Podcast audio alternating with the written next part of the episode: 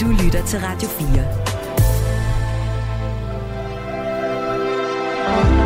Velkommen til Hjælp, jeg er forældre. Der sker helt vildt meget, når vores børn går fra at være små til at blive teenager.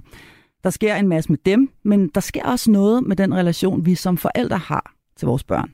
Blandt andet det, at vi ikke nødvendigvis længere har første prioritet, når de skal vælge, hvem de helst vil være sammen med, eller hvem de helst vil betro sig til, hvem de helst vil trøstes af, eller hvem de helst vil have et godt råd fra. Som forældre kan det føles sårende at blive afvist. Det kan være svært at finde ud af, hvad der foregår i ens barns liv, og det kan efterlade en både magtesløs og bekymret, når vi oplever ikke at blive lukket ind. Og hvad pokker gør vi så? Når vi kan mærke, at der er noget, der trykker, men ikke længere bare kan putte vores barn ned under en dyne eller ind i vores armhule og se gurlig gris, til det hele er godt igen. Hvordan når jeg min teenager, har jeg valgt at kalde denne her episode af programmet. Og svarene, dem glæder jeg mig personligt helt utrolig meget til at få. De kommer nemlig fra fast medlem af mit panel, skolelærer og far til en teenager, Kim Sears Larsen, og så en særlig indbudt gæst, coach, foredragsholder, forfatter og far til to, Julius Vinter Myggen. Velkommen til jer to, og velkommen til Hjælp, jeg er forælder. Du lytter til Hjælp, jeg er forælder på Radio 4.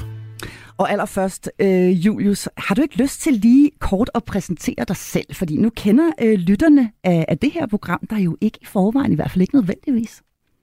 Det vil jeg meget gerne. Jeg hedder Julius. Jeg er 31 år gammel, 1,92 øh, brugstørrelse, 46 øhm, Jamen, øh, jeg er en, øh, jeg synes selv, en, en behagelig fyr at være sammen med. Jeg er som sagt coach, oplægsholder og forfatter til to bøger. Øh, den ene hedder Mit barn, du tager ikke stoffer, jeg har spurgt, og den anden hedder Du er ikke fuck, du er bare ung. En uperfekt guide til din ungdom, og har arbejdet med unge mennesker de sidste otte år af mit liv, grundet jeg selv har været en ret turbulent sådan, ungdoms rollercoaster og bruger rigtig meget af de redskaber og de ting, jeg har været igennem til sådan at videregive til de unge, hvad jeg egentlig havde behov for at høre og måske at reflektere lidt over. Så i dag arbejder jeg, har mine daglige klienter og rejser rundt i den store, dejlige Danmark og taler til unge mennesker omkring trivsel, misbrug og andre ting. Så er jeg også udviklingsleder i en frivillig organisation, der hedder Drug Rebels, som jeg har været en del af i næsten otte år, men har været udviklingsleder i den i ja, over et halvandet år, hvor jeg også nu har bekendtskab med Kim faktisk. Så mm. det er jo øh, så dejligt at sidde sammen med Kim her Ja, og det var altså også Kims idé, at vi skulle øh, invitere dig med inden for i dag her, Julius. Øhm, I arbejder jo begge to, kan man sige, med, med, med unge mennesker, og, og har jeres øh, daglige gang i, øh, i, i miljøer hver jeres, hvor, øh, hvor der er unge mennesker. Og når der er unge mennesker, så taler vi jo naturligvis også om de unge menneskers forældre. Jeg ved også, at du blandt andet, Julius, øh, holder foredrag øh, for øh, forældre til teenager, så bare lige for at få det på plads.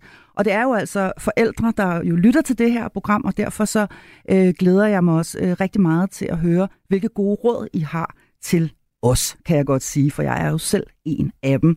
Men allerførst så kunne jeg godt tænke mig at spørge øh, jer begge to egentlig, hvem er de, de unge mennesker, hvis vi sådan skal prøve at lave sådan en kort karakteristik af, hvem de unge mennesker egentlig er i, i dag. Jeg starter med at kigge over på dig, Kim, fordi du har dem jo i dit øh, klasselokale hver evig eneste dag. Ja. Hvem er de? Det er nogle øh, unge, skønne, øh, høje, bløde, stærke, øh, svage, usikre, søgende, glade, triste øh, mennesker, som forsøger at finde vejen igennem det at være 13, 14, 15, 16 år. Og komme igennem det uden at slå sig mere end højst nødvendigt, ligesom vi selv gjorde. Der er bare en masse andre faktorer, der spiller ind for dem. Men det er jo rigtige mennesker på vej til at blive endnu større mennesker, der mener noget og tænker en masse og er bange for ikke at slå til og bange for at stikke ud, men vil gerne stikke ud og vil gerne være en del af noget, men ikke for meget. Det er, en, det er sådan, sådan en helt klassisk teenagebillede af også det, jeg ser i dag, ligesom jeg måske oplevede, da jeg var yngre, på en anden måde, nu ser det udefra. Mm-hmm. Men det, det er jo helt almindelige mennesker, der kæmper med livet. Det er dem, der er derude. Mm. Og så er det jo en rimelig vild overgang, denne her med at gå fra at være barn til at blive voksen, og det er jo lige præcis det, som teenageårene øh, definerer. Øh, en, en overgang. En overgang, som var nogle år. Ja, fordi det er jo ikke sådan en, det er jo ikke en rite fra det ene øjeblik til det andet. Så er du, nu er du 12, og så er du 13, og så er du bare skængrende teen. Sådan er det jo ikke. Og så er du 14, og så siger vi velkommen i voksnes rækker. Så velkommen ja. til, nu er du voksen, ligesom en slags... Det er jo, det er jo en lang og opslidende proces for forældrene, der er rundt omkring, mm. for vennerne og for dem selv, fordi de kæmper jo rigtig meget med at finde ud af, hvem de er. Det gør jeg også selv, og det gør Julius garanteret også, og du også, og vi gør vi jo alle sammen hele tiden. Jeg er jo også usikker, og vil gerne anerkendes, og ses, og mærkes, og høres, og passe ind, og stikke ud, og alt muligt. Jeg har bare haft øh, snart 45 år sådan træning. Mm. Øh, og det har nogen på 14 år ikke de øver sig hele tiden, og de slår sig rigtig meget på sig selv og på hinanden, mm. når de rigtig gerne vil finde ud af at slå til og være noget for virkelig mange mennesker, der kigger på dem. Mm. Julius, du møder dem jo også, øh, og, og nu er du jo ikke selv en af dem længere overhovedet. Det er efterhånden ved, selvom du er yngre end både Kim og jeg, så er det efterhånden ved at være en del år siden. Du selv var øh, var Det kan var man slet ikke se, vil jeg lige sige. Nej, det, det kan man ikke. Det kan man ikke, men du er... Nu, ja, det gør du altså virkelig. Nu, nu, er, nu er det jo radio, men hvad, hvad, hvad er det for nogle unge mennesker, du, du, du møder derude? Hvad er det, de, øh, hvem er de? Jamen, jeg synes, det Kim siger er jo spot on, og især det her med sådan, det store spørgsmål, finde ud af, hvem, øh, hvem de er. Øhm, og, og den, den generation, vi sidder med nu, øh, er det spørgsmål meget sværere at finde ud af. Og, og det er der egentlig en meget lige grund til, fordi sådan kontra da jeg var helt ung, sad jeg du ved, om morgenen, inden jeg skulle have matematik klokken 8 om morgenen på toilettet med en Nokia 3310, ikke? Og spillede Snake, og nu øh, sidder vi med en iPhone og kan kigge ud i den helt store hvide verden. Så vi, den, den, skal vi sige, det trygge lille miljø, vi havde fra da jeg var helt ung, hvor vi egentlig kun kunne sammenligne og finde vores identitet i de der små fællesskaber, vi havde, som var ret trygge. Altså man kunne forestille sig et lille landsbys fællesskab. Det findes bare ikke mere. Så nu kigger unge mennesker ikke bare på dem, der er i deres indre fællesskab, men hele verden. Så de får så mange indtryk 24 timer i døgnet for at finde ud af, hvem jeg skal være, hvordan skal jeg se ud, burde jeg være sådan her, burde jeg sige det her, burde jeg være sådan her. Så de får hele tiden udfordret deres måde at se sig selv på 24 timer i døgnet, og det giver dem en stor portion usikkerhed og en, en, en mangel på, om at det, jeg nu tænker, er det nu rigtigt nok. Fordi ret hurtigt finder de ud af, at der er nogle andre, der tænker noget andet. Mm. Um, så de står hele tiden i sådan, hvad skal man sige, en balancegang med at skulle finde ud af, hvem de selv er, og hele tiden kigge ud i den store hvide verden for at finde ud af, jamen, hvem skal jeg være, og ender tit med at stå lidt et sted og sige, men jeg kan måske ikke lige finde det, og det burde jo være så nemt at finde ud af det. For det vi ser ofte er at jo, det er så nemt. Og øh, det er jo så nemt at tjene en million kroner dagen i dag. Altså, mm. du skal bare stå op klokken 5 og bare arbejde hårdt, og så skal du nok nå det, inden du er 29, og så er du i mål. Så man kan sige, at der er selvfølgelig nogle øh, overordnede ting, og også nogle ret åbenlyse ting, som har ændret sig i forhold til det at være ung, altså fra den gang, både for øh, 30, 20, øh, 15 og 10, bare 10 år siden, og så frem til nu. Og så er der altså også nogle grundlæggende ting ved det at være teenager, som overhovedet ikke har ændret sig. De er stadigvæk usikre, de er i gang med at prøve at finde ud af, hvem de er. De famler sig lidt frem.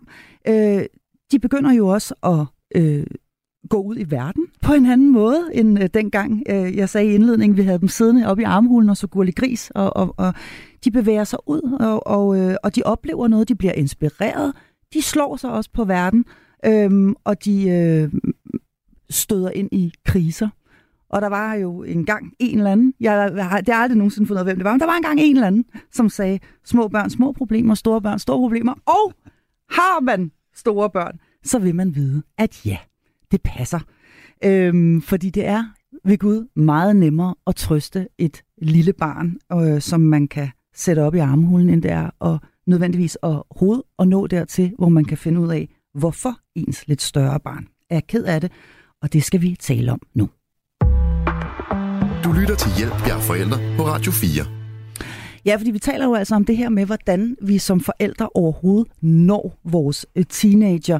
Og derfor så har jeg i øh, denne uges episode af programmet her en ganske særlig indbudt gæst, nemlig coach, foredragsholder, forfatter og far til, fo, til to, Julius Vinter Myggen, som er her sammen med fast medlem af mit panel skolelærer, Kim Schiers Larsen. Det er jo et åbent, men også et meget stort spørgsmål, jeg stiller her i dag, Julius. Det her med, hvordan når jeg min teenager? Skal vi overhovedet nå dem, vores teenager? Det enkle svar er ja. Selvfølgelig skal vi det. Vi er deres forældre. Vi skal sætte rammer. Vi skal sætte øh, forhindringer. Vi skal sætte mål. Vi skal sætte øh, alle de ting op, for at vi egentlig kan guide dem og give dem nogle rammer og arbejde igennem livet på. Så os som forældre er jo vores fineste opgaver på en eller anden måde at give dem modet til at turde være dem selv, springe ud, fuck op og, og gribe dem, når det virkelig brænder på. Så vi, vores opgave som forældre er at være der og, og guide dem så godt vi nu kan i det omfang, de nu også selv kan kapere og har lyst til. Mm. Men øh, det kan godt være, at man har nogle teenager, som man føler slet ikke har lyst til at på nogen måder at have ens forældre inddraget i noget som helst. Ja. Men derfor skal man stadig ikke bare kaste håndklædet i ringen, fordi det signalerer jo også en eller anden form for en værdi, og det tjekker den skønne unge teenager også ind i. Så når den møder en anden voksen, der egentlig også bare giver lidt op på en, jamen fint, så kan jeg bare køre 120 timer. For vi skal ikke være bedste venner med vores teenager, vi skal være deres forældre, og det, det er nok der, jeg ser rigtig mange forældre øhm, få det rigtig svært, fordi vi gerne være du ved, de bedste venner, og min lille barn skal jo elske mig. Mm. Ikke den tid, fordi det, det, du, det sidste, du får, det er kærlighed i den fineste form, som du også nævner i som Gurle Gris eksemplet, og den kærlighed, jeg får fra min, mine børn nu, mm. selvom når min, mit barn allerede i går står og banker mig ind i hovedet med en dinosaur, øh, det bliver så noget andet. Han kommer til at banke mig ind i hovedet på et andet tidspunkt, men mm. vi bliver nødt til at være forældrene, der sætter de her grænser, og ikke se målet som, at vi skal få kærlighed, men, men opdrage dem. Mm. For det har de brug for, og det har alle unge mennesker brug for. Og i virkeligheden så taler du jo ind i noget, som er ret sådan essentielt, og som jeg også vi har vendt tilbage til igen og igen i det her program, nemlig det her med at finde balancegangen, fordi vi vil jo på den ene side set gerne synes, øh, hey, at vores børn skal synes, det er fedt at være sammen med os. Altså, vi vil jo gerne have, at de skal synes, hey, det er sgu egentlig ret hyggeligt at hænge ud. Jeg gider egentlig godt at være sammen med min far, eller med min mor, eller med dem begge to. Og på den anden side set, så er det stadigvæk os, der har ansvaret øh, i den sidste ende. Så vi slipper ikke udenom at være den dumme. I hovedpointen som forældre er, at vi skal give vores børn, mm. så de kan en eller anden i gåsøjne overleve i den virkelige verden. Mm. Fordi hvis jeg ikke gør det, og giver mit barn modstand og rammer og siger, hvad der er rigtigt og hvad der er forkert, mm. hvad kommer der så til at ske, når mit barn går ud i den virkelige verden og er over for Kim? Når han så begynder at sætte nogle rammer sådan, fuck dig Kim, det har jeg aldrig fået at vide, jeg skal. Nu begynder mit barn at faktisk blive et barn, folk ikke kan lide. Og så ryger det ud af fællesskabet. Folk gider ikke være sammen med det her barn. Og det er egentlig min, min, altså, det er min grund til, at jeg måske virkelig har motivation for at sige, at jeg skal opdrage mit barn, så andre mennesker har lyst til at være sammen med den her person. Og det er min fineste opgave. Og jeg ved godt, det er meget hårdt at sætte op, men det er sådan, jeg ser på det. Det er jo det, vi skal sige til forældrene. Lige præcis det der. Ja. Fordi det er jo det, at, det, det, at, at mange misforstår i det der sådan hele, det fulde forældreskab, attachment parenting, det er på rigtig skønt på mange områder. Men udfordringen, når vi så skal ud og skabe et samfund bagefter, som på en eller anden måde handler om, at vi ikke bare er et mig, vi er et mm, os, det er det. og skal være samme sted, så nytter det ikke noget, at jeg er mig selv nærmest hele tiden, og kun kan lide mig, fordi mine forældre hele tiden bare bedst har kunne lide mig, og måske også mine søskende. Men det har handlet om mig. Det der med at opdrage sine børn til, at andre skal kunne lide dem, er meget fint. Sådan meget fint, sådan, tag lige den med, hvis man er forældre. Mm. Fordi jeg siger ikke, at jeg ikke kan lide børn, jeg underviser. Med det, jeg siger nu. Men jeg, jeg oplever en masse børn, som... Og jeg kan være for på huden for det her. Sig det men, som kan være sværere at elske, end jeg har oplevet for 15 år siden. Gør du det? Ja. Der kan selvfølgelig være... Hvordan? Altså, hvordan? Der kan være... Jeg, skal de, lige, jeg, jeg, jeg er nødt til lige at disclaime det, for ja. der er også noget med, at øh, hvis vi lige prøver at tage sådan folkeskolen, så er, der, så er der blevet lavet en sådan inklusionstanker om, at vi skal være flere børn, som på en eller anden måde skal rummes, og det gør noget ved klasserummet. Ja. Og det er en præmis, og selvfølgelig så prøver skolerne og lærerne og alt muligt andet at gøre så meget ved det. Men der er også rigtig mange børn, der egentlig ikke har behov for at anerkende de andre, anerkende sig selv mest, og slet ikke anerkende mig eller mine kolleger, som står i rummet og er på arbejde for at lede det her rum. Det er mig, der bestemmer. Vi kan godt tage kampen. Jeg skal nok vinde den her kamp. Det kan være, det så lang tid. Du skal nok slå dig på mig, men det er mig, der vinder. Mm. Og det er der rigtig mange børn, der ikke nødvendigvis er i stand til at gå ind i et rum med. De vil simpelthen ikke købe præmissen? Nej, de køber nemlig ikke Nej. præmissen. Vi oplever, jeg oplever, mine kolleger oplever i oftere grad, at vi, vi simpelthen er nødt til at sige, at det er jeres opgave, forældre. Dit barn gør ikke det her. Jeg kan, jeg kan ikke blive ved. Og, og kære forældre, gør lige noget Jamen, ved det. det. Det gør lige noget. Ja. Er I søde at gøre noget? Vi har kæmper enormt mange kampe med, med børn, som egentlig bare skulle sige ja tak og undskyld, herr Larsen. Som ikke gør det. Men som går ind og stiller spørgsmålstegn ved, om det, jeg byder ind i det her rum med, Mm. de er ikke i tvivl om, at det er mig, der bestemmer, når jeg går derind. Efter noget tid. Fordi det handler om relation og proces. Jeg kan ikke bare gå ind i et rum, og så kan jeg bestemme med det samme. Det knækker jeg på, fordi det børn endnu mere ligeglade med mig. Fordi de som udgangspunkt ikke tror på den autoritet, jeg kommer ind i rummet med. Og alene bare det faktum, det kan være som underviser, eller som foredragsholder, eller som far, der skal holde fødselsdag for sine børn, deres øh, børnehave eller klasse, at der bliver sat spørgsmålstegn ved den voksne autoritet, du er. Jeg skulle lige til at nævne ordet autoritet, fordi det er vel i virkeligheden der. Altså det er vel i virkeligheden øh, keyword her, fordi i et venskab, der er der jo ikke en, der har mere autoritet end den anden. Men det er der altså i et forældre-barn-relation. Og jeg tænker, at det er det, der er hovedet på sømmet, når vi også lige om lidt bevæger os ind i det her med, hvordan vi så balancerer det her meget, meget svære, og jeg ved det, for jeg står selv midt i det, at vi på den ene side set repræsenterer en autoritet, som også øh, kan, faktisk kan tage beslutninger og har bemyndigelse over vores børn. Vi kan simpelthen bestemme over dem og sige, det vil jeg ikke have. Slut, færdig, det kommer du ikke. Og den er ikke længere. Men på den anden side set vil vi også gerne have en fortrolighed, som jo også rummer elementer af det her venskab, som vi nu er fuldstændig enige om, øh, skal, skal være der. Der skal være elementer af venskab. Øh, eller hvad, Julius? Jo, jo, selvfølgelig skal der det.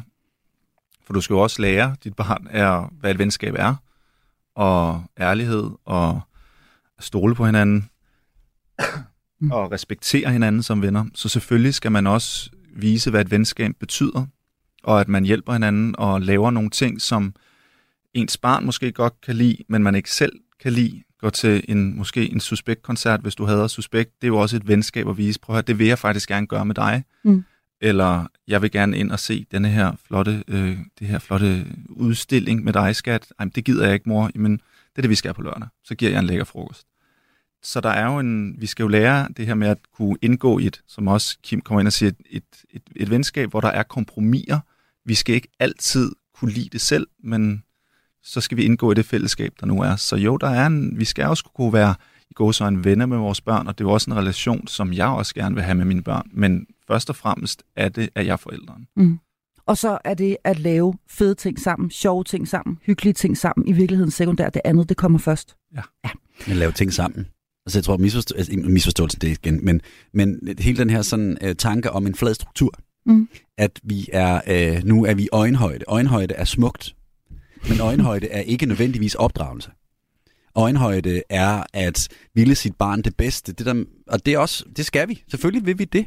Men hvis vi tager dem med på råd om beslutninger, så opdrager vi ikke vores barn. Så laver vi en eller anden form for diplomat, som lærer, at autoriteter er der egentlig ikke rigtigt. Men vi, har, vi kan byde ind med den løsning, som vi synes, og så bliver vi mødt med, Nå, det gør vi så. Verden er bare ikke på den måde. Nej, verden er ikke indrettet sådan. Det er den først, når du bliver meget ældre. Men rigtig mange år af dit øh, institutionsliv og uddannelsesliv handler om, at du skal indordne dig en autoritær måde at se det, du skal på. Mm. Og, det, og, og det duer ikke, at vi lærer børnene, fordi der kommer et mismatch mellem det, vi gerne vil have, vores børn skal kunne og gøre, og det, de så bliver bedt om, at skal kunne og gøre ud i den virkelighed, hvor de så skal virke senere. Mm. Og, og det er virkelig vigtigt, at vi ikke overser det problem. Men, sam, men, men samtidig øh, kan man sige, at jo ældre øh, barnet bliver, og efterhånden som barnet nærmer sig denne her voksenalder mere og mere, så skal vi vel også møde dem, når de kommer hjem og har været ude og er blevet inspireret, eller kommer hjem og siger, ved du hvad, jeg vil, altså, jeg vil faktisk gerne have, at vi gør det på en anden måde herhjemme, eller jeg kunne egentlig godt tænke mig, at jeg fik lov til det og det lidt mere, eller at de ligesom kommer hjem og udfordrer os. Skal vi ikke møde dem der, når de gør det? Fordi det er jo også en del af det at blive teenager, at nu kommer de hjem, og så vil de faktisk godt være med til at bestemme nogle ting. Men hvad vil de bestemme? Fordi det er jo et stort spørgsmål. Jamen, altså, det, har du nogle konkrete ting? Det er måske lidt nemmere for mig at gå ind i, hvis der er noget, de ligesom... der sker jo en naturlig løsrivelse, kan man sige. De går ud i verden, øh, de bliver inspireret af noget, de kommer hjem. De, øh, det kan være en lille ting, som at de kommer hjem og siger, jeg vil faktisk godt, øh, jeg vil gerne bare spise inde på mit værelse. Ja, ja, det gør de over hos Theodor, og det, øh, jeg vil også gerne bare have min mad med ind og sidde foran computeren. Mm. Og hvorfor er det, de gør det? Hvorfor er det, børn har brug for at løsrive sig fra ens forældres værdier og prøve at gøre noget andet? Det er en naturlig ting. Ja. Det skal de gøre. Hvis de ikke gjorde det, så ville der være noget galt med dem. Altså sådan vidderligt vil jeg sige, hvis, hvis teenager ikke udfordrer deres forældre, så har I ikke gjort et særligt godt stykke arbejde. Mm. Og jeg ved godt, det lyder rigtig, rigtig hårdt. Og selvfølgelig er der nogle skønne unge mennesker, som er måske helt vildt introverte og stille og roligt bare følger lidt med og ikke er så udfordrende. Sådan nogle personligheder er der også, men meget få. Mm.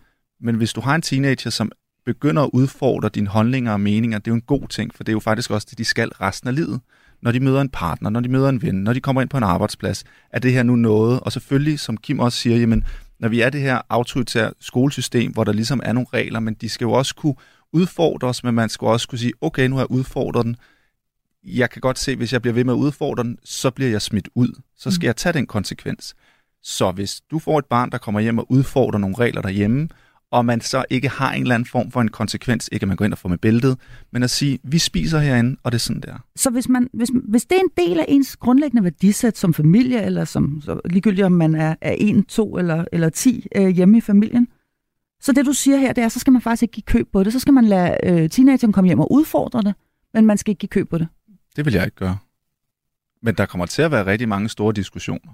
Og der kommer til at være rigtig mange, hvad skal man sige, store møgfald fra ens teenager, som smækker med døren og banker ind. Og så må man jo helst ikke agere i vrede. Man skal jo give personen lov til at have en reaktion, fordi du kommer med nogle regler, nogle måder at være på. Det er sådan, at jeg vil have det. Du får en reaktion, og så skal du jo ikke gå ind og være sur og sige, nu tager du dig fandme sammen og sætter dig ind på den der skide plads. Prøv at høre, det er okay, du har det sådan. Det er sådan der. Der er mad nu, og det er sådan der. Slut. Slut. Så Og, det, Det- og jeg vil sige, jeg ved godt, det lyder så nemt. Og jeg erkender, at jeg bare sidder og siger, at det her er ikke nemt bare at gøre i praksis.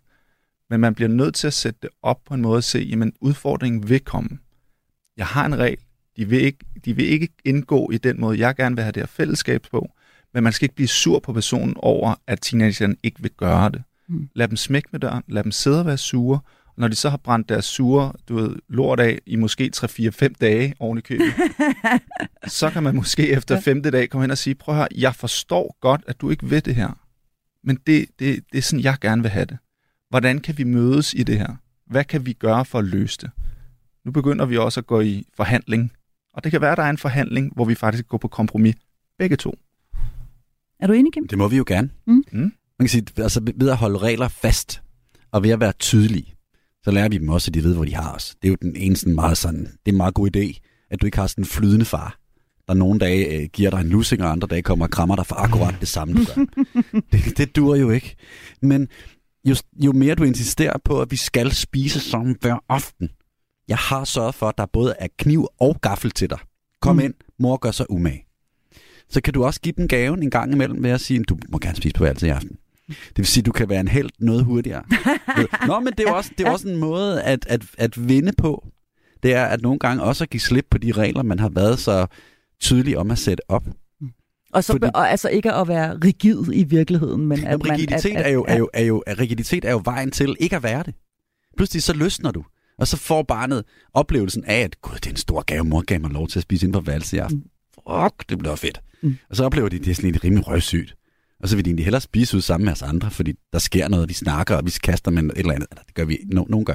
Men, men, nej, men sådan noget, Ja. du ved, altså, så, så på en eller anden måde, så er der, så er der noget i det, Mm. som, som også kan være noget vigtigt. Godt. Så altså det her med, man kan sige, der er nogle, man har nogle regler, man har nogle værdier, man har sådan noget, der hedder sengetider, man har ligesom ting, man gør, og det er selvfølgelig forskelligt fra familie til familie. Det vil automatisk blive udfordret.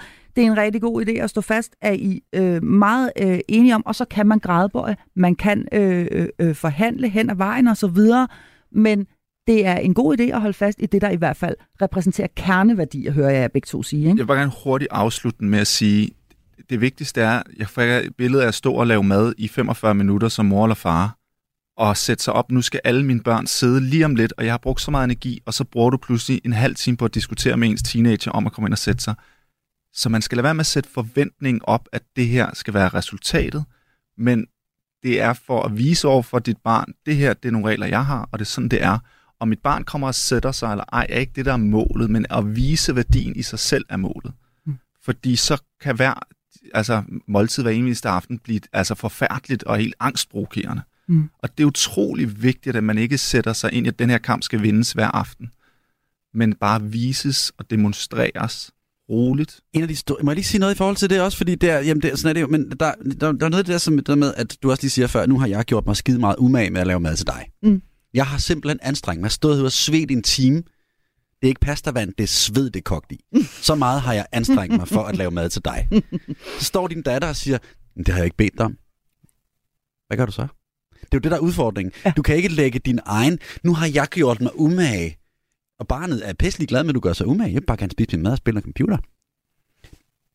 Det er i hvert fald noget, vi skal være opmærksom på, at vi ikke pludselig lægger vores eget blod, sved og tårer ned over, at det er noget, som de forventer, vi gør, eller noget, som vi gør for deres skyld, hvis de er, pisse ligeglade, hvis de er ligeglade med det. Ja, eller klassikeren den her, men nu skulle vi rigtig hygge os, og nu er mor faktisk Ja, skuffet. nu skal vi hygge jeg er os, faktisk er skuffet, fordi jeg har glædet mig. Ja, og jeg har ovenikøbet lavet din livret og så videre. Altså det der med at, at, at have, have bristet øh, forventninger. Men så hvis vi lige vender den om, det må du gerne. For du må også gerne vise dem, at du er lavet af kød og blod, og du har følelser. Jeg synes, det er... Jeg har en pige på snart 15 år gammel. Og det er skønt og fedt, og hun er skrøbelig, og jeg er en enormt følelsesmæssig mand, og jeg prøver også at være... Øh, sådan slå hænderne sammen og sige, jamen jeg ved det godt og sådan noget, men jeg reagerer også følelsesmæssigt. Og jeg synes, det er enormt svært ikke at reagere følelsesmæssigt. Fordi så har man ligesom nået nogle punkter, med sådan, så sådan. Og jeg synes, så koger jeg over på sådan nogle helt åndssvage tidspunkter, og ting, som jo er irrelevant, er dumme at blive sure over. Men jeg gør det. Fordi jeg af en eller anden årsag måske ikke lige helt kan lade være med at blive sur og vred der. Og jeg nægter mig selv over det bagefter. For hun bliver ked af det, og hun bliver forskrækket og alt muligt andet, og det var helt sikkert også urimeligt. Men jeg viser, at jeg er et menneske. Eller som min egen måde at se det på. Jeg kan ikke, jeg kan ikke nødvendigvis coache mit barn til at den rigtige oplevelse hele tiden. Jeg kan vise dem, hvordan jeg er som menneske, når vi snakker værdier. Mm. Og det synes jeg er en vigtig ting, at vi som forældre også husker. At vi er, at vi er også følelser. Jeg gør ikke altid det rigtige. Jeg forsøger at gøre det rigtige. Men jeg, nogle gange så reagerer jeg også intuitivt og følelsesmæssigt øh, kontraproduktivt. Mm. Er du enig, Julius? Altså øh, det her med, at, at, at ja, det er jo fint nok at have en hel masse forestillinger om, hvad er den rigtige reaktion, og hvad er den ikke så rigtige, og så videre. Hvad vil være hensigtsmæssigt?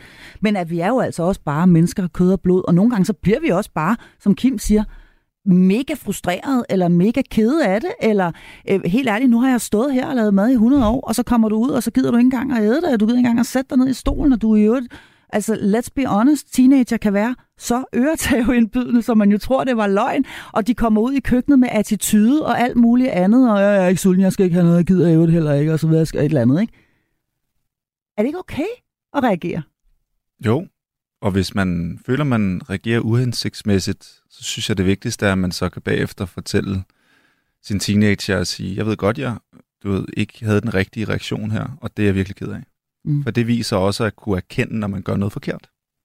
Så lærer de unge mennesker også, at man træder forkert, og man egentlig kan erkende, at man har trådt forkert. Det er jo en utrolig vigtig værdi at lære dem, selvom de måske ikke tager imod den. Mm. Og så kan jeg altså anbefale øh, det, her, det her gode gamle trick, som jeg benytter mig af utrolig meget, som også virker.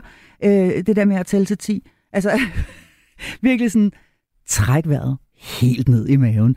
Fordi man er lige på nippet til at eksplodere. Øh, for eksempel, når man møder sådan en, en meget øh, provokerende øh, øh, attitude.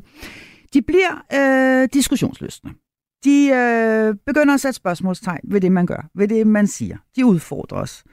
Øhm, og det kan være mega svært, for det er jo stadigvæk os, der bestemmer. De synes, vi er latterlige, de synes, vi er pinlige, de synes, vi er gamle, de synes, vi er kiksede, de synes alt muligt om os, som vi forældre bare skal rumme og være i, og så i øvrigt sige til os selv, at det er helt fuldstændig naturligt, mens vi tæller til 10 og trækker vejret helt ned i maven.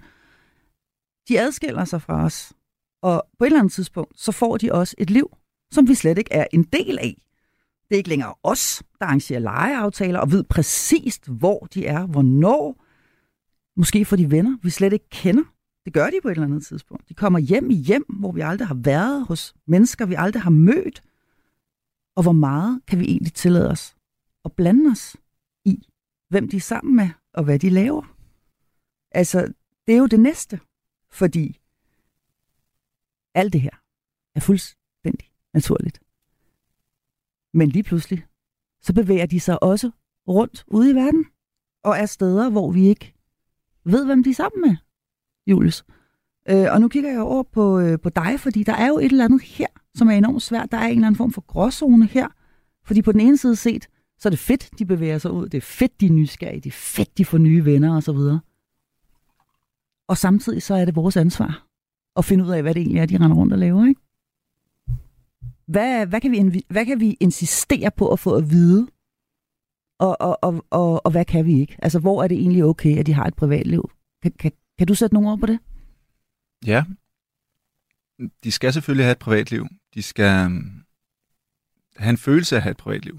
Det er måske bedre at sige. Øhm, fordi de er jo nu på vej lidt ud af vores sådan, forældrenes havn og skal gå ud og gøre endnu flere erfaringer på godt og ondt. Men tilbage igen, vi er stadig deres forældre, og vi skal stadig passe på dem, og vi skal stadig guide dem, og vi skal stadig have en, i hvert fald give dem en mulighed til at kunne komme tilbage til os, uden at vi, du ved, slår dem i hovedet. Mm. Og det er måske der, jeg gerne vil hen. Fordi vi kan ikke forvente, at vi ved alt, men hvis vi skal vide så meget, vi nu gerne vil, bliver vi også nødt til at rumme alt det, de gør. Og det er her, der opstår sådan lidt et dilemma. Fordi nu har jeg jo rigtig mange skønne unge mennesker, hvor de kommer ind og pludselig fortæller mig nogle ting, som de aldrig har fortalt deres forældre. Og jeg er jo sådan, hvorfor? Det vil min mor aldrig kunne rumme. Mm. Jamen, hun vil, det, jeg, kunne ikke engang, jeg kan ikke engang overskue at have samtale med hende. For hun vil komme med dit og dat, og hvorfor gør du det, og hvorfor er du sammen med dem, og de er ikke gode, og nu skal du, og det, det, det, det er jo dumt at gøre, og hvorfor gjorde du også det, og har du nu tænkt dig om? Så der kommer sådan en belærende mor eller far ind for højre og står med en løftet pegefinger, og så er den unge og siger, kan du ikke bare holde din kæft? Mm. Og nu kommer der jo et meget interessant punkt i den samtale, det er, at moren stoler ikke på ens barn, eller faren stoler ikke på ens barn, tager eller træffer gode eller rigtige beslutninger. Så hvad gør det ved den unge? Jamen, du stoler ikke på mig, at jeg vil kan træffe ordentlige beslutninger, derfor tror du ikke, jeg er voksen. Og hele teenagealderen handler om at være voksen, så hver gang, hvis jeg kommer noget til mine forældre, og hvor de så siger til mig, det var ikke særlig voksen, godt, så gider jeg ikke komme igen. Så dilemmaet opstår, at vi som forældre, øh, når vores børn så kommer med et eller andet, at vi simpelthen skal prøve at altså, trække vejret til til 10, en rigtig god øvelse, og bare sige, mm, okay, okay, Spændende. Så du har været sammen med nogen, der har brændt et hus ned, og, og ja. de har taget coke og røget fem joints foran dig. Spændende. Okay. Og man, er lige, man har lyst til at spørge, har du også brændt huset ned og taget coke og røget joints, eller hvad foregår der? Men egentlig bare sådan, Nå, hvordan havde du det med det? Hvis du kan stille et spørgsmål, som er mere åben frem for belærende, men være nysgerrig på, hvordan så du dig selv i den situation, vil give dem en følelse af et ansvar, at vi ser dem som voksne mennesker. Så vil du få dem til at åbne mere op. Og det er denne her værdi, der er så vigtig, hvis du gerne vil have du ved, mere information ud af dit barn. Det er, at vi stoler på, at de træffer gode beslutninger. Og du er jo faktisk helt inde i kernen af lige præcis det, vi skal tale om nu. Det her med, hvordan... For det er jo det, vi alle sammen gerne vil i, i, i yderste konsekvens. Vi vil alle sammen gerne have børn, øh, unge mennesker, som kommer og fortæller os, hvis de har oplevet noget, der har været vildt eller voldsomt, eller at de pludselig øh, befinder sig i en situation, som de faktisk ikke kan overskue, eller der er et eller andet, der har øh, gjort dem rigtig kede af det eller ulykkelige, øh, så vil vi jo alle sammen som forældre rigtig gerne have, at de kommer og fortæller os det her. Men tit og ofte, og det er jo så det, du bekræfter nu, Jules, så gør de det ikke. Nogle gange fordi, at de tager et misforstået hensyn, eller også er det ikke misforstået, men at de simpelthen ikke vil lægge os til last, de vil ikke bekymre os, eller de frygter for vores, øh, for vores reaktion. Så lad os lige prøve, fordi for en god ordens skyld, så har jeg, øh, så har jeg lavet nu, jeg har lavet et par eksempler, som jeg kaster ned i hovedet Så lad os, øh, og lad os starte her øh, ved denne her, fordi man kan sige, når de øh, på et eller andet tidspunkt når øh, over den seksuelle lavalder, så kan vi jo øh, for eksempel øh, heller ikke overhovedet insistere på at vide, hvad de laver på den front, kan man sige. Øh, hverken med hvem, eller med hvor mange, eller noget som helst andet. Øh, og så kommer det første eksempel her. Det er 16-årige Emma, og øh, vi oplever derhjemme som forældre, at hun, øh, hun kommer meget hjem og går direkte ind på sit værelse. Hun er gået fra at være meget talende og meget øh, glad og meget grinende og sådan noget, til at hun, vi faktisk kan, kan se, at hun er mut, hun er i dårlig humør, og vi kan også se på hende, at hun har grædt. Øhm, hun spiser heller ikke rigtig noget ved aftensmaden, Og øhm, vi ved jo godt, der er et eller andet galt her. Den helt naturlige reaktion, den er, det vil i hvert fald være for mig, det er at mose ind på værelset, og sætte mig ned på sengen og sige, hvad, hvad er der galt, skat? Men det er ikke sikkert, at jeg får andet svar end, ikke noget, gider du ikke godt bare gå ud? Hvordan, øh, hvordan vil I gribe den her situation an med Emma? Er det et rigtigt eksempel? Nej, det, er, altså, det kunne det lige så godt være. det kunne det lige så godt være. Det kunne have været en, der havde skrevet, så var det Øh, lidt mere nej, personligt. men, men jeg har selv øh, øh, adskillige teenage-døtre hjemme i, øh, i, i, i mit eget hjem, så, ja, så, så det er øh, så godt som taget ud af virkeligheden. Det, det kunne det i hvert fald lige så godt være. Vi har en pige, Godt. og hun virker nedtrykt, ked af det, dårlig humør. Vi kan se på hende, hun ikke er sig selv. Hun har ikke lyst til at fortælle noget. Øhm, det jeg ville have gjort, jeg vil øhm, brase ind på værelset. Mm.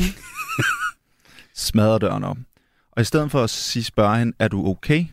Så vil jeg sige til hende, skat, det har været lidt svært at undgå, at jeg har kunne, i hvert fald godt kunne se, at du har, nu siger jeg ikke udskilt æblegrød, men jeg kan se, at du er ked af det. Mm. Jeg kan se, at der er et eller andet galt. Altså, det er tydeligt på 6.000 meters afstand. Det går rigtig ondt på mig, for jeg tænker, at der er sket et eller andet. Og hvad end der er sket, det er jo dit liv. Det vil jeg selvfølgelig ikke blande mig i, hvis du ikke har behov for at tale om det. Og det respekterer jeg. Men du skal vide, at jeg kan se det, og du skal vide, at jeg er her. Og lige meget hvad der er sket, og hvad end der nu er foregået, så, og det mener jeg oprigtigt talt, om du har haft, du ved, jeg ved ikke, komme med nogle mærkelige eksempler, hvor du sådan, nej, hold nu kæft for dem. Sådan, men hvad skal jeg sige? Du vil jo ikke sige det, det kan jeg jo allerede mærke. Men du skal vide, at jeg kan se det, og jeg er her. Og hvis du har brug for at tale om det, så må du sige til. Og jeg er ikke for at fikse. Det kan være, at du bare har brug for, at jeg lytter. Og det kan også bare være, at du har brug for et godt råd. Og så må du sige, hvad du har behov for. Om det er mig, eller mor, eller en anden. Mm. Og hvis du ikke har lyst til det, eller behov for det, så er det også fair nok. Men på et tidspunkt kan jeg fortælle dig, at hvis der går længere tid, flere uger, hvor du stadig får det sådan her, jeg kommer til at blive ved med at spørge dig, og komme ind på dit værelse og spørge dig sådan her. Og hvis du på et tidspunkt ikke får det bedre, så øh, tænker jeg, at du skal snakke med en, som måske kan hjælpe dig lidt. Fordi mm. vi kan ikke klare alting her i den her verden. Mm. Og så vil jeg gå. Er du enig, Kim? Altså, fordi det her med ligesom at lægge det fuldstændig åbent op, jeg, nu, jeg bemærker, at du, Julius, ikke bruger nogen som helst ord, som jeg er bekymret for Nej. dig. Øh, jeg er, du, jeg tror, du sagde noget, jeg kan se det, men, men, men, men du, lægger, du, du, du holder dine egne følelser ude i forhold til, jeg, jeg er bange, jeg er bekymret, jeg kan ikke lide det, det gør ondt på mig, jeg, øh, alt muligt andet. Altså, du forsøger at friholde, øh, altså lad være med at lægge, lægge noget af dig selv over i samtalen, og så stiller du dig fuldstændig åben og siger, uanset hvad det er, altså en fuldstændig skriftestolsagtig situation, hvor ligegyldigt hvad det er, du tumler med, så skal du vide, at jeg kan, øh, du kan fortælle mig det. Er du enig i den approach, det, jo, Kim? det er jo det bedste, vi kan give vores børn. Mm. Altså, at, at vi er... At vi, at vi gerne vil blande os i deres liv, men Mm. det skal være på deres præmisser, og vi er der, hvis de har behov for det. Mm. Og øh, det du også siger, som Julius gør, det er, at vi skal jo ikke lægge vores egen frygt ned over, over dem, fordi det er bare at give dem et ekstra ansvar for, at nu er bare også ked af det. Udover at jeg selv er ked af det, og det er mit ansvar, og så får de sådan en ekstra... Man kan lade være med det, er det altid en god idé. Altså, tror I ikke, at det i virkeligheden, og det er måske et lavet spørgsmål, men tror I ikke i virkeligheden ofte, at det er der, den går galt, hvis Jo. I nu skal være sådan helt ærlige? Fordi det her med, at altså nu viser det sig faktisk Emma her. Hun er ked af det over noget med en fyr. Men hun overgår ikke at fortælle om det, øh, fordi hun frygter øh, forældrenes reaktion. Hun frygter, at far han vil synes, at ham, den her fyr, han skal bare have nogle tæsk, øh, og han kunne hele tiden se det, og han var en værre en. Og mor vil hun måske blive enormt belærende og sige, du har da også været meget naiv, og nu må du se at komme videre. Altså, at hun overgår simpelthen ikke det her, fordi hun ved, at der ligger en eller anden form for fordømmelse i det, og at hun faktisk skal høre om, hvor vred far han er, eller hvor at, at, at mor synes, at hun har været frygtelig naiv. Og, og det du siger her, det er jo, hvad er det, hun er ked af det over? Hun er jo ked af det, hun er måske, det kan være, at han har skrevet og har knaldet hende og Mm. været pisselig glad, og hun føler sig dum, føler sig trådt på, følt med skam, skyld, og så kommer der en mor af belærende og siger sådan, altså kunne du ikke godt se det? Hvad bliver den lille søde Emma så bekræftet i? Jamen, jeg var jo dum. Der er noget galt med mig. Jeg er ikke god nok. Så der kommer to forældre egentlig og bekræfter det, som fylder allermest i hende, og begynder bare at gøre endnu mere ondt. Mm. Så er det da klart, at man måske ikke lyst til at række hånden ud for at blive bekræftet det en gang til, når man allerede godt ved det. Mm. Så nogle gange bliver vi også nødt til som forældre at tænke, vores teenager ved godt, når de har gjort noget dumt. De er godt klar over det. De har ikke brug for at få det at vide. Og de har slet ikke, de har slet ikke, øh, de har slet ikke behov for, fars og mors følelser. Altså, vi har ikke behov for fars vrede, eller jeg tager vil hen og også skærer penge det. af ham, eller, eller hvad. udgangspunkt. Ja. Altså, vi må gerne se, at far bliver vred, fordi det betyder også, at far holder med mig. Det ved jeg måske godt. Nå, men det er jo rigtig fint at vide, at far han er. Mm. Ja, det kan måske også lige frem i nogle situationer være meget rart Nå, for men dem. det giver, jo, det giver jo afløb for en eller anden, så kan man, om ikke andet, og det er jo sådan meget sådan faragtigt, så kan man være fælles om vreden, og så mødes man i det, og så på en eller anden måde, så kommer man jo ud af sin sorg på en eller anden måde ved at gå ud og... Nu, nej, det, man Mm. går ikke ud og kløver brænde sammen, men du ved, man på en eller anden måde... Nå, men det der aktiviteten i vreden kan faktisk også øh, gøre mm. et eller andet godt, og det, det sker jo aldrig, men, men, men man må gerne vise, at man er vred på sit barns vegne, man må bare ikke lægge sine egne følelser over i, at ej, for jeg, jeg kan godt forstå, det er også virkelig, jeg er meget bekymret for dig. Ja, vi ved ikke, hvordan det kommer til at gå med dig. Nej. Det Og- er jo, det er sindssygt dårligt det. Øhm, men det foregår jo derude. Det er jo ikke alle forældre, som har en uddannelse med eller om børn, eller som kan gå ind, som jo gør det bedste, de kan. Og hvad gør vi så med de piger eller drenge, som sidder i den situation? Hvor leder vi dem hen? Hvem, hvem skal hjælpe dem? Det er jo det, der er den store udfordring, fordi far og mor kan jo gøre rigtig meget. Vi kan pege nogle steder hen. Måske lytter de ikke med i dag, eller måske er de ikke i, i strå, når Julius kommer og siger et eller andet vigtigt til dem, om hvordan vi kigger på vores teenagebørn. Hvad, hvad, hvad fanden? Altså, er det så, så er det mig, som står ude i folkeskolen og skal snakke med dem, og jeg har måske ikke adgang til Emmas øh, følelser eller tanker på den måde. Mm. Det kan være, at jeg, jeg godt kan se, at Emma har det svært, og så kan jeg ligesom så kan jeg skubbe et kort om børnetelefonen eller girl talk over til hende og opfordre hende til at snakke med det, eller jeg kan, vi kan gå ned og købe noget et sted, og så går vi en tur sammen, mm. og så kan jeg prøve at liste mig over og snakke med hende, og så kan jeg af den vej ligesom få adgang til det. det er jo så, jeg er jo så den næste, der kan gøre noget.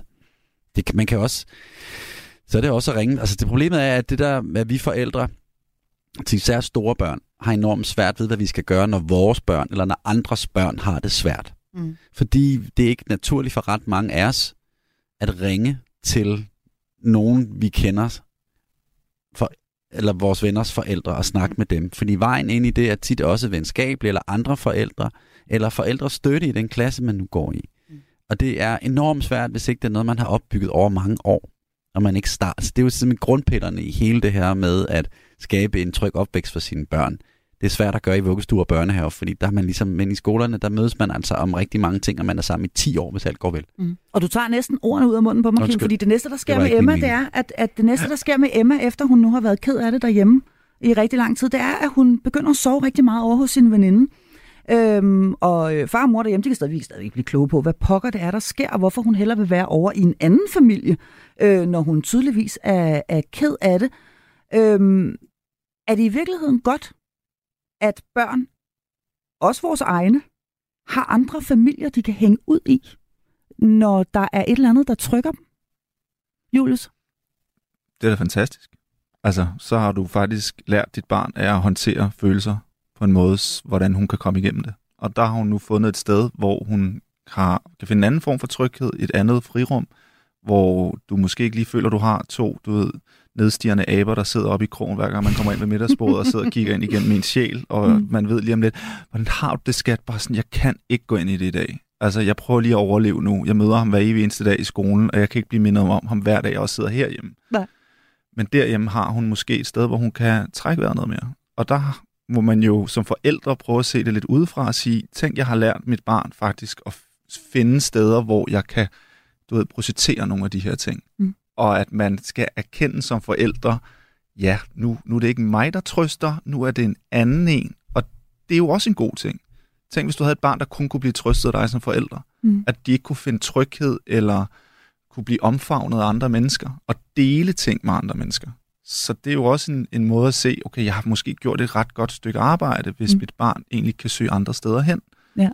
Og så er det vel også en del af det her, tænker jeg, med at være teenager, at der er nogle ting, blandt andet måske sådan noget her, som med kærlighed og så videre, hvor at de simpelthen hellere vil tale med en veninde om det, eller med en venindes mor, fordi hun så ikke er helt så tæt på, eller en storesøster, eller en moster, eller hvad ved jeg. Det er da helt naturligt. Altså, Så der behøver vi ikke nødvendigvis at føle os utilstrækkelige som forældre, fordi det ikke er os, der bliver brugt. det er jo det, der er det nemmeste at falde tilbage på, at man ikke er tilstrækkelig som. Præcis. Det, er- jeg slår tit mig selv oven i hovedet, selvom jeg er på mange måder enormt tilstrækkelig. Mm. Men jeg er også, det, er, det er jeg. Ja. Men jeg er, det også, er du. men jeg er også utilstrækkelig. Ja. Og jeg uh, giver ikke min datter det, hun har allermest behov for altid. Fordi det kan jeg ikke. Jeg er hendes far, og jeg skal nogen ting. Og hvis hun kan komme over i familien Sloma og få øh, med kærlighed tilberedt øh, bolognese, hvor der, hvor der er alt det, og det har man, så er det pragtfuldt. Man kan dele det derover. Mm. Det er da, det er da helt klart, altså det vil jeg da elske ved, at mit barn gjorde. Ja. Og det er også okay, at jeg ikke kan hjælpe mit barn. Jeg kan tilbyde min hjælp, men noget skal vi jo også klare selv. Mm. Noget er også en, en voksen, måde at blive voksen på, er også, at vi lærer at ud, klare udfordringer sammen med den, vi selv er. Mm. Og vi processerer altså forskelligt. Så kan vi tilbyde os, at vi kan skubbe dem over i kødsovsen op ad dig, mm. eller man, man kan tilbyde sig selv og sige, at vi ringer til nogen, der skubber et kort over. Mm. Men nogle gange er løsningen også, at man selv lærer at finde løsningen. Mm. Så i virkeligheden, så behøver det ikke at være så slemt. Og, og jeg tænker også, et lille element af den der landsby, I begge to nævnte i starten, altså det her med at være en del af et fællesskab, og rent faktisk også have mere end, end lige ens egne forældre, af voksne, man kan gribe ud efter, når der er noget. Og hvis det er noget, der er en lille smule prekært, og måske ikke ligefrem har lyst til at tale om sex, eller hvad ved jeg, øh, med sine egne forældre, så er det en god ting, at der er andre voksne, der er tæt på. Fordi der sker nemlig det her med Emma, at øh, det viser sig, at øh, denne her fyr, som både ikke har været særlig sød ved hende, han har sgu også gået hen og givet hende klamydia. Og hun øh, har simpelthen ikke, hun har simpelthen bare ikke lyst til at fortælle det her til hverken far eller mor. Øh, så i stedet for, så fortæller hun det til sin venindes mor. Og øh, man kan sige, det efterlader så venindens mor i måske lidt af et dilemma, fordi skal hun nu ringe til Emmas mor og sige det? Eller hvad, Julius? Nu kigger jeg over på dig igen, og jeg ved godt, det er svært, men hvad tænker du? Hvad tænker du, når der er nogle af de her ting, som er lige på grænsen? Hvor gammel er Emma? Jamen, nu er hun 16, hun er over den øh, seksuelle lavalder. Hvad har Emma sagt til moren? Jamen, hun har fortalt og ja, det, hun er ked af det. Fordi hun vil ikke jeg, sige, hey, hun skal sige det til hendes mor. Du må ikke sige noget til min mor. Men øh, forældrene vil jo få, få det at vide. Hun kan jo ikke... Har hun jo, nej, nej, nej. nej. Det, når de er over 15, så skal lægen ikke oplyse om noget som helst. Så kan hun bare få udskrevet en recept, og så er der ikke nogensinde der er nogen, der behøver at vide noget om det.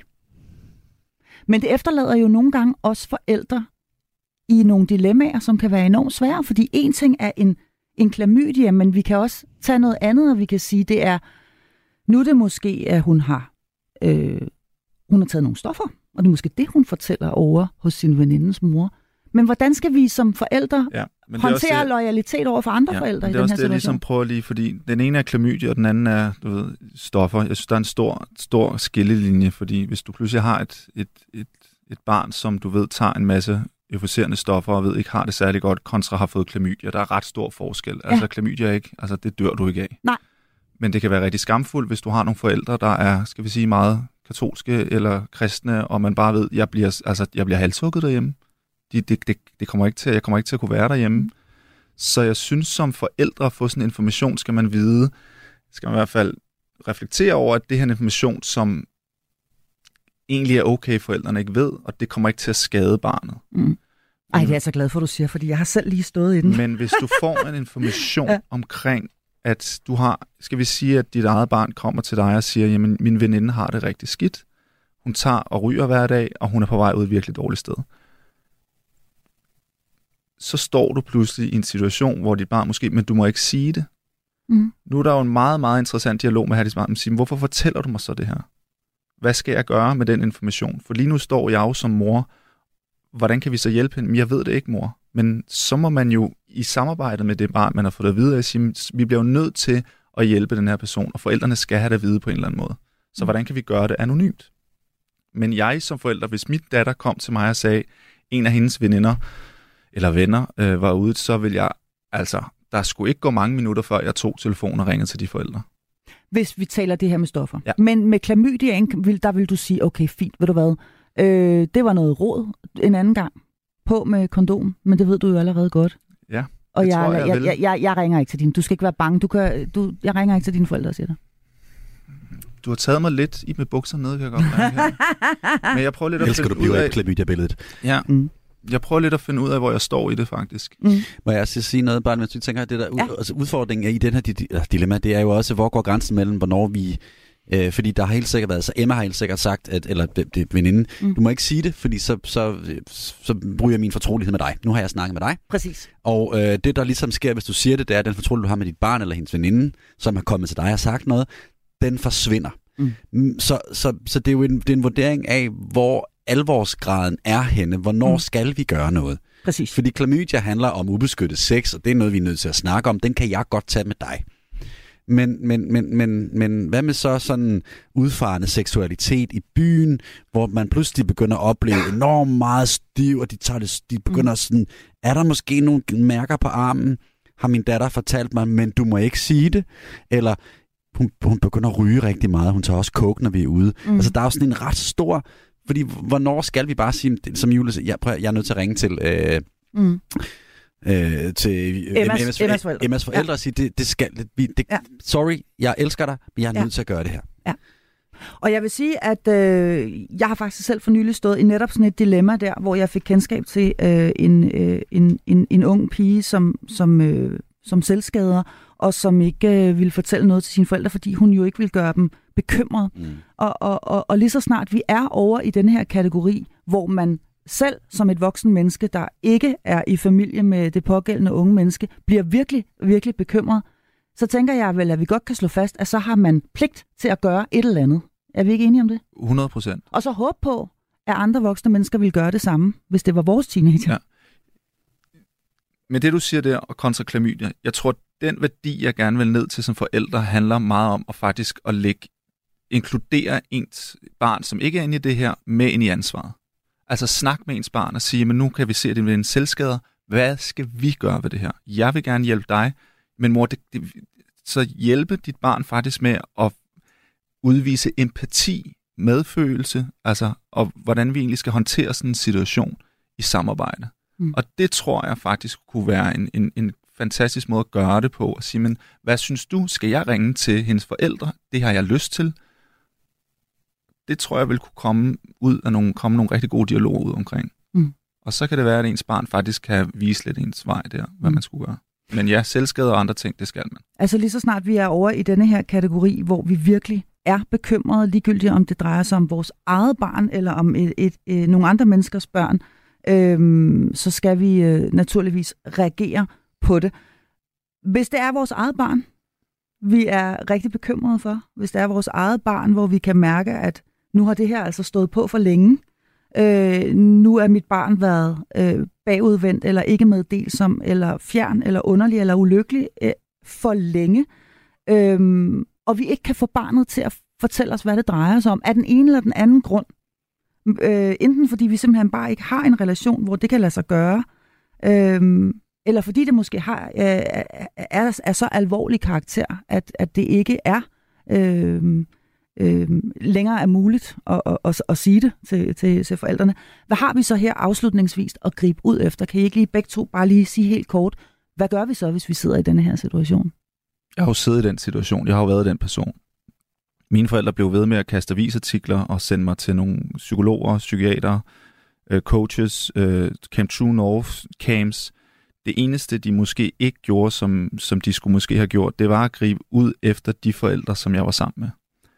Altså, at hidkalde dem til et forældre internt rødvinsmøde og sige, vi har et problem, fordi vi kan ikke opdrage, når dine børn bliver teenager, kan du ikke opdrage dem som individer. Du opdrager faktisk på et fællesskab. Så når du går hjem og siger, at du skal hjem kl. 22, så er det egentlig røv lige meget, fordi hvis alle de andre får lov til at komme hjem kl. 2, så kan du godt se, at diskussionen er ikke, om du skal være hjemme kl. 22, så er det fordi, hun kan ikke være en del af fællesskabet.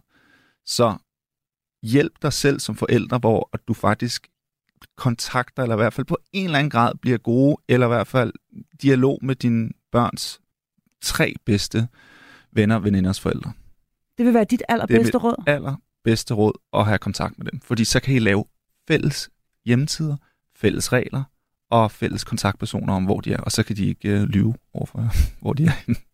Det er virkelig et godt lifehack. Er du enig, øh, Kim Sias Larsen, her på falderæbet? Ja. Julius' øh, lifehack her, nummer et, det her med øhm, de, andre, de andre forældre. Ja. Ja. Det er da altid det. Det er et kæmpe arbejde, når ens barn er 15 år. Det virker lidt fjollet. Men det er det bedste, vi kan gøre. Fordi så ved de, altså det der med, at de ved, at vi snakker sammen, det gør også, at det har en eller anden form for sådan en gruppereguleringseffekt. At jamen, jeg tør godt ringe til Emmas far, hvis Mm. det er. Eller mor. Mm. Eller hvem det nu er. Og det, og det er rigtig vigtigt, at de ved det, fordi det skaber også en tryghed for dem.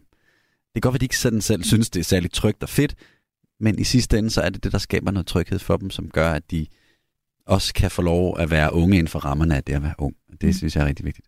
også en øh, sidste ting, man kan gøre. Øh, Julius Vinter Myggen, hvad er det? Det er jeg så glad for, du siger. Øh, det er derfor, jeg er så taknemmelig for at sidde her med Kim. Øh, Kim og i samarbejde med Drug Rebels, som er en frivillig organisation, har lavet en podcast til alle forældre, som omhandler unge og rusmidler. Så hvis du sidder der som forælder til en teenager, som helt sikkert er begyndt at smage lidt på alkohol, så er det her altså en podcast, som går ind og berører alle de her emner omkring, når man starter med at drikke, viden omkring has, afhængighed, snus, alt. Det er desværre, hvad vi, hvad vi når i denne øh, uges episode af programmet her. Det, var, det gik alt, alt, alt for hurtigt, og vi kunne tale i øh, flere timer om det her, men jeg vil gerne sige tusind, tusind tak til jer begge to, fast medlem af mit panel, skolelærer Kim Sjærs Larsen, og den særligt indbudte gæst, som altså i dag var coach, foredragsholder, forfatter og far til to, Julius Vinter Myggen.